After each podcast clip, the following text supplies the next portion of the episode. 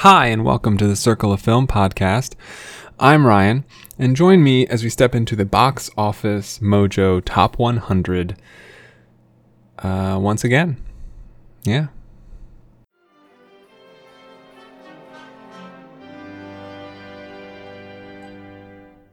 What's this? What's this? It's supercalifragilisticexpialidocious. What is this? a whole new world. What is this?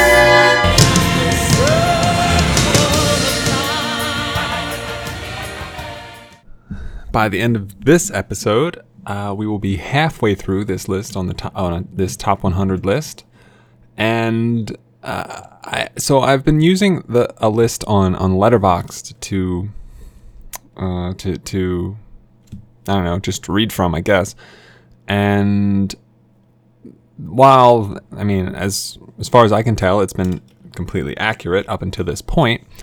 It does lack a lot of the information that kind of warrants being included when talking about the films on this list. So, you know, in the details that, you know, it doesn't list the actual box office take for these films and anything like that. So, I'm now, you know, the fifth episode of this, I'm now going to be using the Box Office Mojo Top 100 actual list, which also shows me uh, the the films that are you know still in theaters or recent and and potentially moving.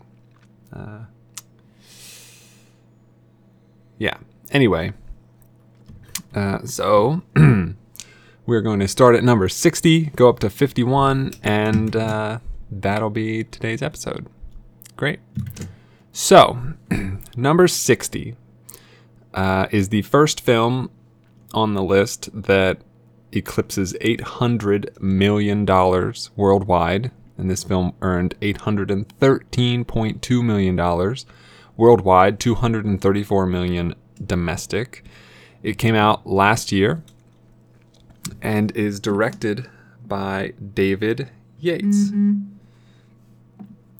Uh, this is a pseudo sequel spin-off film to a very very popular franchise that has already appeared on this list and will appear uh, many more times later on and that is fantastic beasts and where to find them um, starring Eddie Redmayne, Colin Farrell, Katherine Waterston, Dan Fogler, Alison Sudol, Jon Voight, Ron Perlman, Zoe Kravitz, Ezra Miller, Samantha Morton, and others.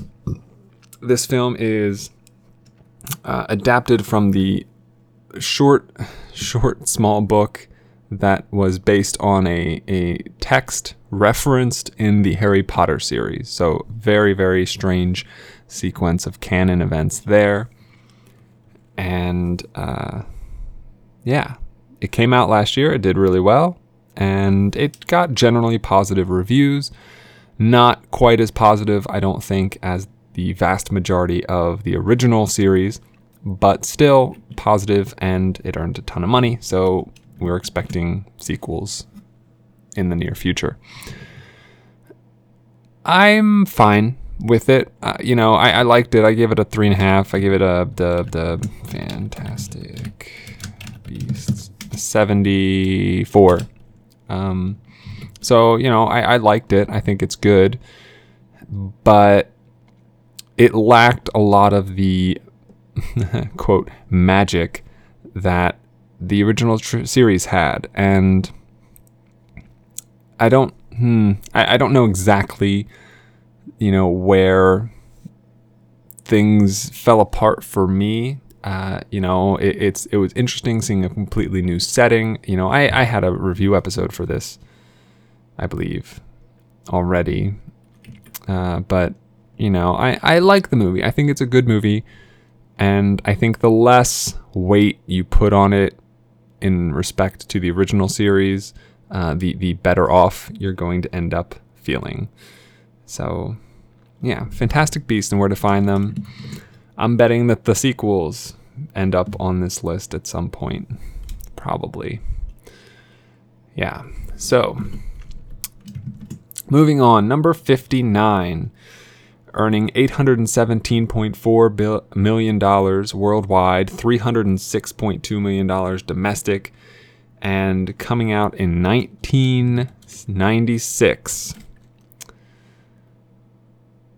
Uh, and uh, there's an indication here that this is a film that made its total uh, money uh, over multiple releases. So it came out originally came out in 1996, was released. I don't know when it was released later on, but it was released bef- later on. Uh, directed by Roland Emmerich and starring Will Smith, Bill Pullman, Jeff Goldblum, Mary McDonnell, Judd Hirsch, Robert Loggia, Randy Quaid, Vivica A. Fox, James Rebhorn, Harvey Fierstein, Adam Baldwin, among others. Um, it's Independence Day. And Independence Day is a very popular film. We just had Independence Day Resurgence come out last year, uh, poorly. And I'm not a big fan. Uh, you know, I, I didn't see this movie until last year for the first time. Uh, so I, I kind of missed that boat. I'm not sure uh, exactly you know why this was so popular when it came out. I guess it was just a huge event at the time, and and uh, you know now we have films that big every month, let alone once or twice a year. So it was a bit different sort of situation. This film was very patriotic, very pro the United States, uh, and that's fine. I don't have any stock in that myself. That I could care less. So, yeah, I don't know. It just it doesn't fit with me. I, I it's not my kind of movie. I gave it two and a half stars at 57. So I think it's okay. Uh, it certainly is entertaining uh, for what it is, but it's it's not a movie that I'm excited by or or overly interested in or or that I think bears learning from or rewatching or anything like that. Just uh, just another world apocalypse movie by Roland Emmerich. It's his thing. So it's 59, Independence Day. Number 58 uh, may, is a film that made $821.7 million worldwide, uh, 403.7 million of that domestically, so almost half of it made here. Uh, this film came out in 2002. Is directed by Sam Raimi, starring Tobey Maguire, Willem Dafoe, Kirsten Dunst, James Franco, Cliff Robertson, J.K. Simmons, Joe Manganiello, Bruce Campbell, among others. And that's the original Spider-Man. Uh, yeah, so you know we've talked about some Spider-Man films already and uh, we will be talking about more to come. Spider Man 2 was ranked 66th.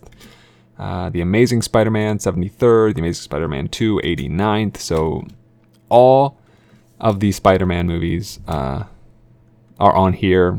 We've talked about this is the fourth Spider Man movie. Uh, the only one not on here is Spider Man 3, and it might come up uh, going forward. But uh, like I mentioned before, Spider Man 2 is my favorite of the Spider Man movies. And uh, this one is, but this one is very, very good. You know, I think um, the introduction to this character, the introduction to the Tobey Maguire Spider Man is interesting. I personally prefer that this, I, I, you know, this was my first introduction to Spider Man. I didn't know who Spider Man was before this movie. I don't think. I'm sure I, I'm sure I knew, but like I didn't like I never read the comics. I never saw him on TV or anything like that. And so for me, the only Spider-Man I knew for the longest time was the Spider-Man who literally made webs himself. You know, he didn't have web shooters on his arms. That was strange to me when I saw that for the first time. And I've always liked that. I, I always thought that that was interesting. I thought it was cool. Uh, this is also the film that introduced us to um, J.K. Simmons uh, as uh, the the what's his name? Um, it's gonna tell me. Uh, J. Jonah Jameson, who I think is great character one of the best characters uh, in supporting role. Willem Dafoe is a terrifying actor. Uh, the Green Goblin is a solid villain, but he, he's not Doc Ock. Kirsten Dunst isn't fully into her role yet. Same with James Franco. They're very young and they don't really mm, own their roles until the sequel. But Sam Raimi does a great job here, uh, sort of, you know, just creating a high school superhero movie, and that's all you really want from a Spider-Man movie. And so it was a big success. It made a ton of money, and uh, that's number fifty-eight, Spider-Man. Number fifty-seven made $825.5 million, 292.6 of that domestically. Came out in 2010 and is an original property that has not spawned a sequel, uh, which is a very rare thing to find. Um, you know, other than E.T. the Extraterrestrial at number 63,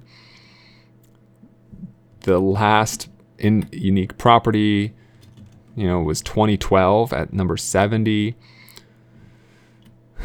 Uh, there's very few. There's very, very few.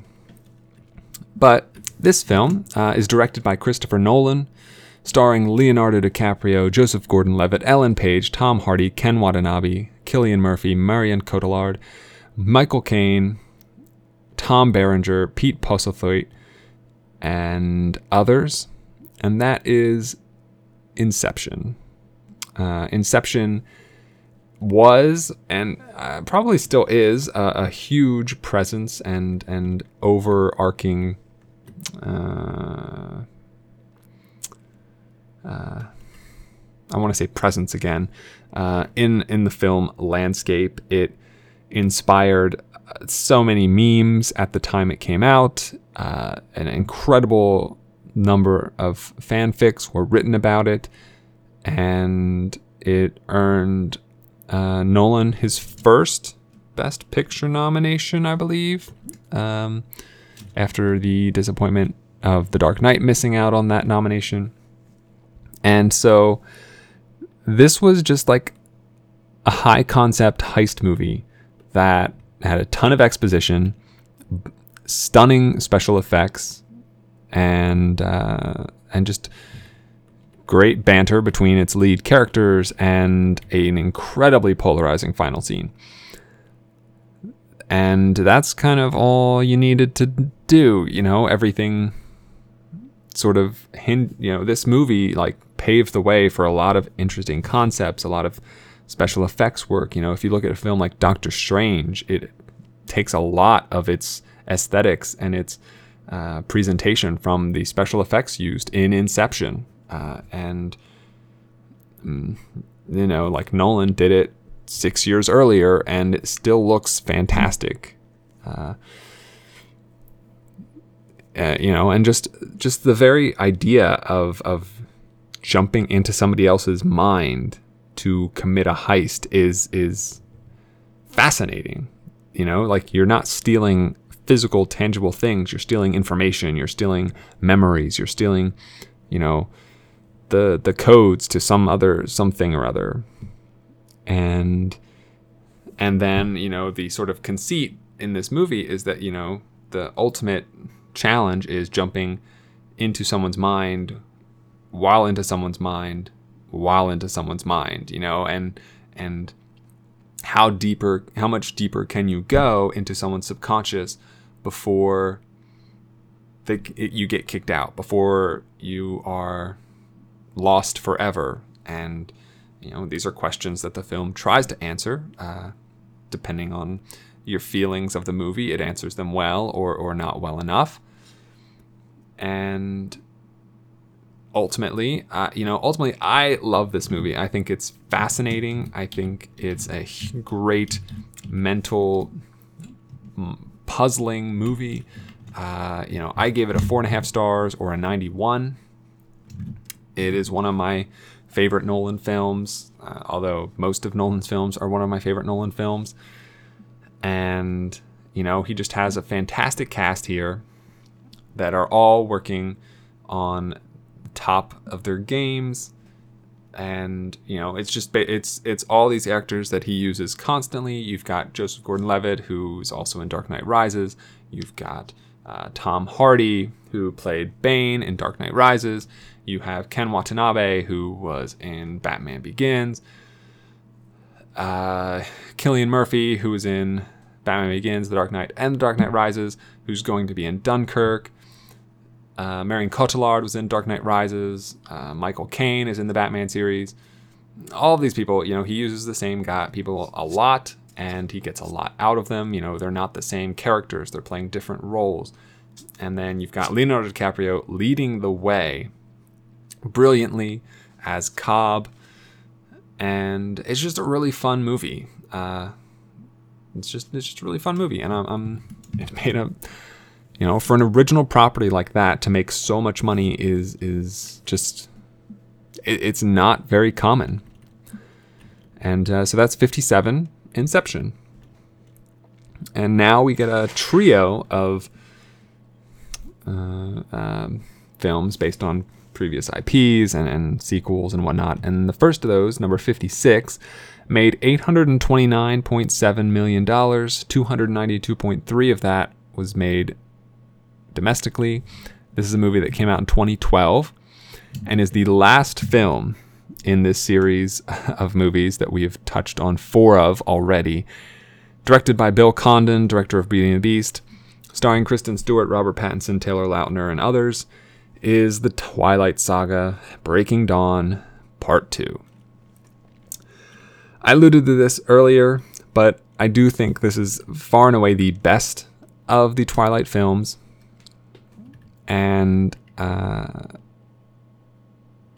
for for really big one for really one simple reason, and that is the brawl scene that plays out towards the end of the film and, and at the middle slash end of the film that is uh, later reversed and actually doesn't take place and is mostly just a, a, a way for one of the characters to say this is what happens if you don't comply sort of a thing. And as sort of mm, low stakes as that sort of a conceit may be i still really enjoy that. You know we get more action in this movie than in the rest of the series combined despite the fact that none of it really happens, it's still meaningful. So it's still used in an interesting way. Um, also, you know, Condon also is able to, uh, you know, he wrote, I believe he directed, I think the only he only directed Breaking Dawn's the Breaking Dawn parts one and two films of this series, and he is able to truly like make these movie these Breaking Dawn movies like interesting. He adds elements of style and and uh, editing that the first couple of movies just don't have. They just don't make sense in the same way. They don't have a real amount of weight to them, and and there's so and you know they're stylized, but they're not as stylized as they should be. Uh, you know, we're looking at this world of of glimmering vampires and like that's really strange when there's not everything is as stylized as the vampires are and so condon like i wouldn't say solves that it, that problem but uh, handles it well enough to make it tolerable. And so breaking dawn part two uh, gets two and a half stars from me or a 51. So, again, not a great movie, but the only movie of the series, in my opinion, that isn't a bad movie inherently. Unfortunately, you have to slog through four bad to awful movies to get to it. So, uh, you know, the reward is not really worth the investment for the most part. So, we are finally done with Twilight. Uh, so at 56, The Twilight Saga Breaking Dawn Part 2, the last of its kind. Moving on to a film we already talked about, I believe the original. Um, yeah, the original f- of these films was is currently ranked 88th, uh, and the rest of them are all ahead. on this list. Uh, and this is the, I believe, first sequel, and that is number 55, making $836.3 million, 402.1 of that domestically, released in 2009, directed by Michael Bay, Transformers, Revenge of the Fallen. Uh, this one continues to star Shia LaBeouf, Megan and Megan Fox, uh, among others. It still has a huge cast. It's still just robots that can transform into cars and other vehicles fighting each other in a very haphazard and, and difficult to decipher way. Even the poster on Letterboxd, it, it theoretically, I think, has f- f- four Transformers slash Decepticons in it, and it's like already e- even just them sitting there, standing there, staring at me. It's difficult to make out the dif- the distinction between them. Uh, yeah. So much like the actor Shia LaBeouf, his character Sam Witwicky is trying to leave the Autobots behind and live a normal life, and they drag him back into a war. Uh, this is a, I mean, this is just starting the downward spiral of Transformers movies that get progressively worse as they go along. Uh, the first one, as I mentioned before, I thought was okay, and Revenge of the Fallen is bad. Uh, I gave it two stars or 46. So, I mean, again, it's spectacle for spectacle's sake, and if you like that, you'll enjoy the movie. Um, but in insofar as uh, getting anything out of it, you won't. And that's uh, that's kind of how what I'm going to say about all of them going forward to a, some extent. So that's number 55, Transformers: Revenge of the Fallen. Number 54 is part of another series. This is uh, based on an IP created by George Lucas, and this film is directed by George Lucas. It came out in 2005, made $848.8 million, 380.3 of that domestically. It was re-released uh, to gain, so it, it gained some of its uh, box office take from that.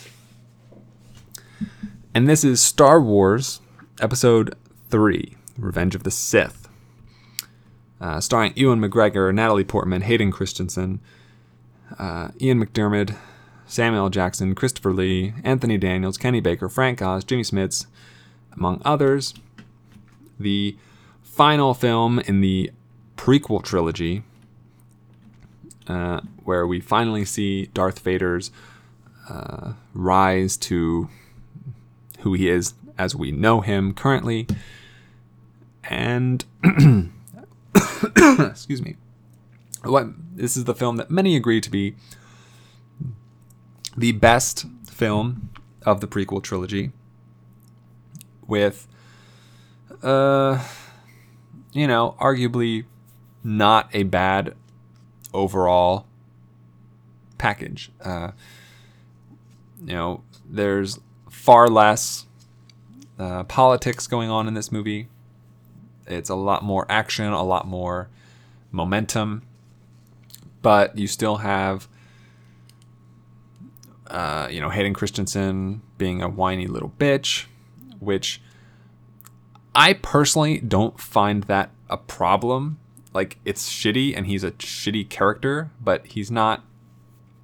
I mean, he's not a shitty character. He's just a character I don't like. That doesn't make the character shitty in the same way. Like, it's not written badly. It's not like he's acting badly. Like Hayden Christensen is an okay actor. Uh, you know, I've seen him in other things. He isn't a terrible actor, but uh, you know, just the fact that he is a whiny little bitch makes everyone hate his performance, hate his acting, etc. When you know Luke Skywalker is arguably just as whiny and just as much of a bitch at times. And I think the difference here being that Luke is able to mature and grow out of that quite quickly, whereas uh, Anakin does not. you know, through three films, he is the same whiny character. And it isn't really until A New Hope where, and you know, we didn't know this at the time, but you know, we see Darth Vader in A New Hope, and you know, he isn't the whiny character we knew to come. And it isn't really till the end of Revenge of the Sith that that transition takes place. So I like Revenge of the Sith. Um, I gave it uh, three and a half stars, a 73. Um, so not great. You know, it doesn't, it pales in comparison to uh, the original trilogy, in my opinion, but especially when compared to um, the the prequel trilogy, it is far superior than the original, far superior than the Phantom Menace, which is bad. Uh, I think that Attack of the Clones is good. It's not as good. I think it's just a little good. And I think so. Like I think the original, the prequel trilogy gets progressively better. Starts out bad, becomes uh, good, and then becomes pretty good, really good with Revenge of the Sith. And I think that the original trilogy is just amazing, just flat amazing. Uh, and so, Revenge of the Sith did a ton of money, which is crazy. Uh, you know, you'd think about all these movies, and uh, you know, Star Wars. So, so we've already talked about uh, Star Wars Episode Four, the, the original film, and you know, Star Wars Episode Two does not show up on this list, whereas Episode One does show up higher on this list. Uh, so that's very interesting to to kind of see just how the public reacted to these movies. So everyone was super excited for the first one because all the Star Wars movies up until that point had been good. And they were so let down by the first one that they didn't go and see the second one at nearly the same amount of quantity. And yet somehow the third film did better. You know, like it got a lot more it got a lot better reviews and you know, again, I think it is a better movie, but it's just interesting how fickle the the the fans of these series can be. And uh, so yeah, so that's number 54, Star Wars Episode 3, Revenge of the Sith.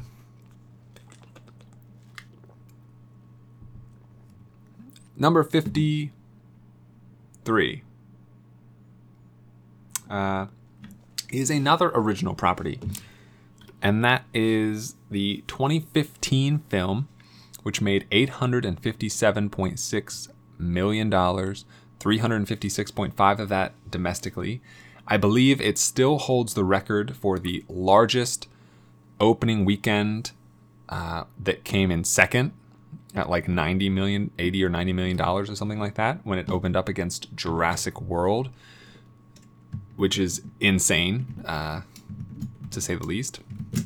It is my second favorite film that came out in 2015, behind only Mad Max Fury Road. Directed by Pete Docter from Pixar Animation Studios, it is Inside Out, starring the voice talents of Amy Poehler, Phyllis Smith, Richard Kind, Bill Hader, Lewis Black, Mindy Kaling, Diane Lane, Kyle MacLachlan, and others. Inside Out is a brilliant film about the emotions that live in your head and how they are translated into um, the actions and memories and and feelings that you have. You know, they they we follow a little girl named Riley who has just moved across the country and is going to a new school, and so there's a lot of emotions that are inside of her head, tr- struggling for dominance, and uh, we get to see kind of how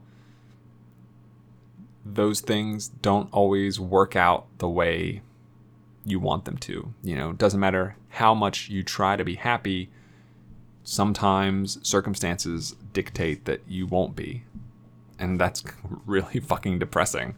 This movie is really depressing. I'm pretty sure I cried almost the entire way through it. I was just it's just really sad, and it connected with me on such an emotional level. Uh, you have Amy Poehler voicing Joy, who wants to do nothing but bring happiness to Riley, and that is her mission. She pushes away everybody else, all the other emotions in their head, and just wants Riley to be happy.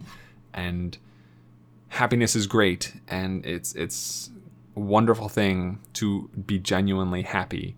But as we progress through the film, and and problems arise, and roadblocks appear, and mistakes are made, you know, you learn via watching as the characters are learning that even like just being happy isn't enough. You don't learn enough life lessons just being happy. You don't undergo enough changes. You don't mature in the same way if you're just happy. And you need sadness and anxiety and rage and uh, anger, rage slash anger and, and disgust to to fully develop as a human person.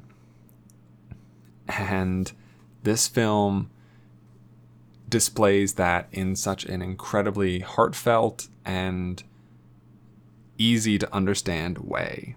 It is a beautiful film. It looks amazing. I'm I, I, don't know. I, I I think about this movie and I, I get teary eyed because it's so powerful and emotional to me. I, I can't not care about it that way. And I think, um, you know, it, it's interesting how the film is able to separate Riley's personality and Riley, the character, from these five emotions that live in her head, who are also individual characters in this movie. And yet, you know, those emotions aren't the same as Riley.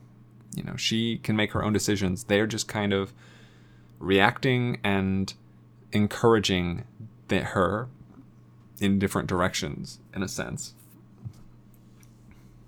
And I, I think that those are I don't I don't know. I think it's just a great movie, and I, if you haven't seen it, I really think you should because it is so so powerful and so so sad. and then it's good to be sad sometimes. So that's number 53, Inside Out. Number 52 is a, a, film that came out in 2013 and made $865 million. Uh, we have already talked about two of these films previously, and uh, it made $424.7 million domestically. And that is the sequel to The Hunger Games, directed by Francis Lawrence, The Hunger Games Catching Fire. My, in my opinion, the best of the Hunger Games films and the most exciting. Uh, it's basically the first film with more political drama and intrigue, and that is inter- and that is great. And equally as interesting is the fact that this is the uh, 75th. So this the, takes place during the 75th Hunger Games, which they label the Quarter Quell, uh, just in a sense, just in a way to uh, bring back previous winners. Uh, so once again, Katniss enters the games except now she's going up against, uh, in some cases, super old people, and in some cases, uh, just incredibly talented people who have won the games before. And that, I think, is awesome. I think that's really cool. Plus, you have the entire added element of President Snow and his entire thing, and, and, and you see as as Katniss and Peeta uh, sort of do a victor's tour, and you know, they visit all the other places. in this in Panem, they really begin to understand how significant their presence is and what their win meant to everybody, and the fact that they thwarted the Capitol and they defied them and they both won, not just one person, like has always happened. Uh, you know, you finally have these sparks of revolution. And I think that that's powerful. It's a shame that the films kind of peter out, peter out uh, uh, in the in Mockingjay, but the the uh, the foundations are very solid from the Hunger Games and the Hunger Games Catching Fire, and so yeah, so I gave Catching Fire, I believe an 80, 85, uh, four stars. Really enjoyed it. I had a great time watching it, and I think that it's incredibly fun and incredibly good. So that's number 52, The Hunger Games Catching Fire. And our last film of the episode, uh, number 51, is the first of this series, I believe,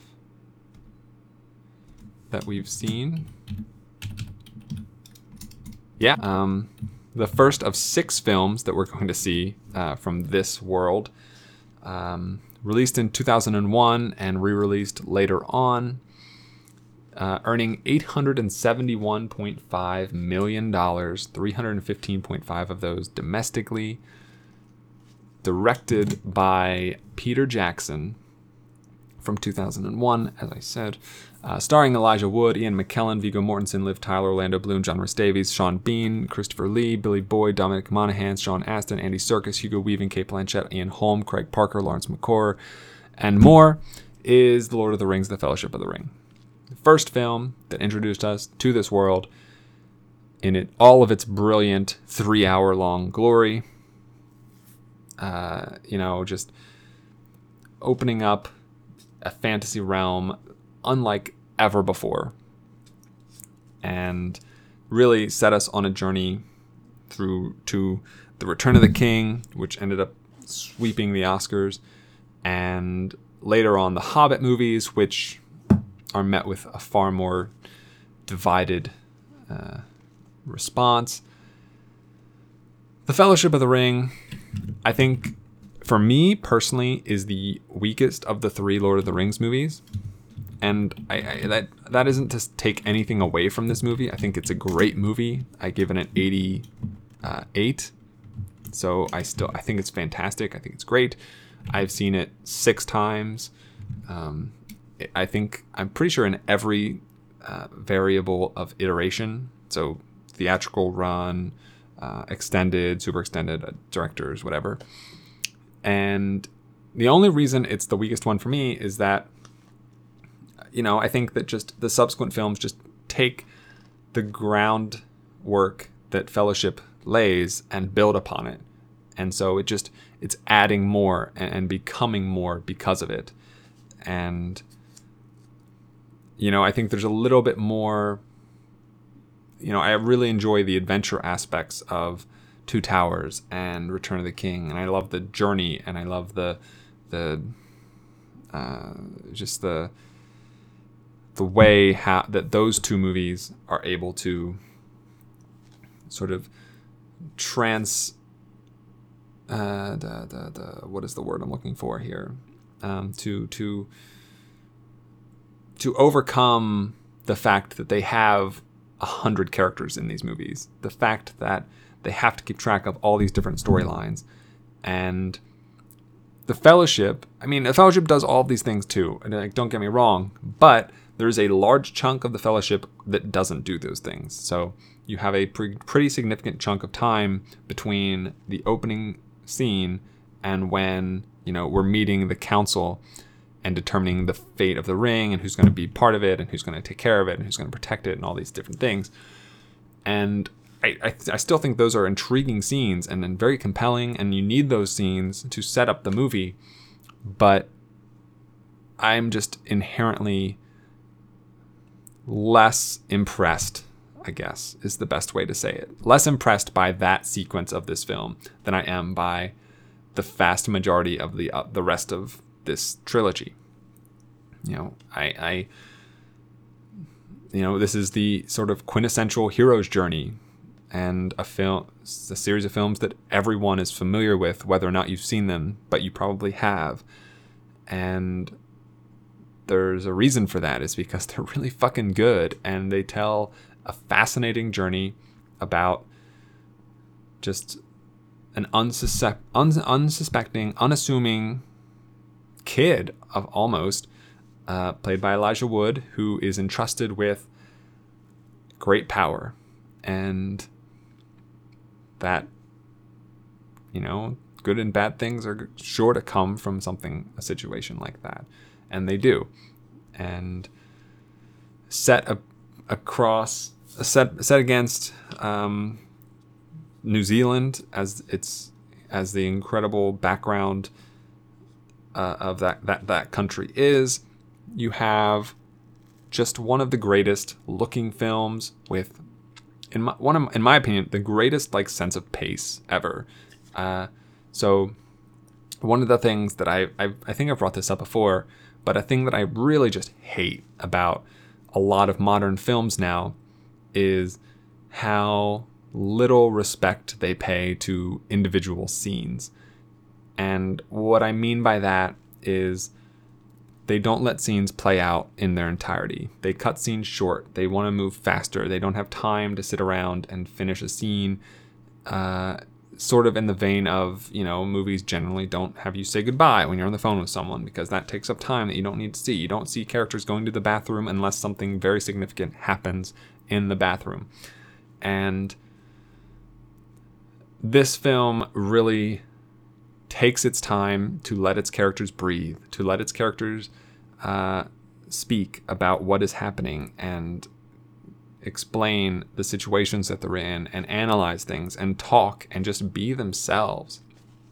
And I think that is so important. And I think, you know, while the Hobbit films didn't quite accomplish this as well, uh, you know, Peter Jackson has a knack for, you know, making a lived in world, whether or not it's it's whether it's the Lord of the Rings, whether it's King Kong, whether it's the Hobbit, you know, he you know, he still is able to present a place that is very difficult to